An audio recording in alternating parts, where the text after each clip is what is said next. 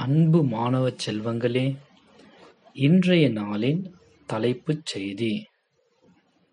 Today International Friendship Day okay my dear children முதல் தலைப்புச் செய்தியாக ஊரடங்கு தளர்வு மற்றும் நீடிப்பு குறித்து இன்று முதல்வர் ஆலோசனை. புதிய கல்விக் கொள்கை மாணவர்களுக்கு ஏற்ப உருவாக்கப்பட்டுள்ளது.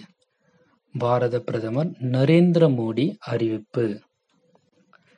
சென்னை பசுமையாக இருக்க மக்களின் ஒத்துழைப்பு அவசியம். சென்னை மாநகராட்சி ஆணையர் அறிவிப்பு. காவல்துறையின் விருப்பங்களை திமுக நிறைவேற்றும். எண்பத்தி ஆறு டிஎஸ்பிக்களின் பதவியேற்பு விழாவில் முதல்வர் அறிவிப்பு. தமிழகத்திற்கு மேலும் தடுப்பூசிகள் புனேவிலிருந்து சென்னை வந்தது. அமெரிக்கா நியூயார்க் மேயர் அறிவிப்பு. கொரோனா தடுப்பூசி செலுத்திக் கொண்டால் நூறு டாலர் பரிசு.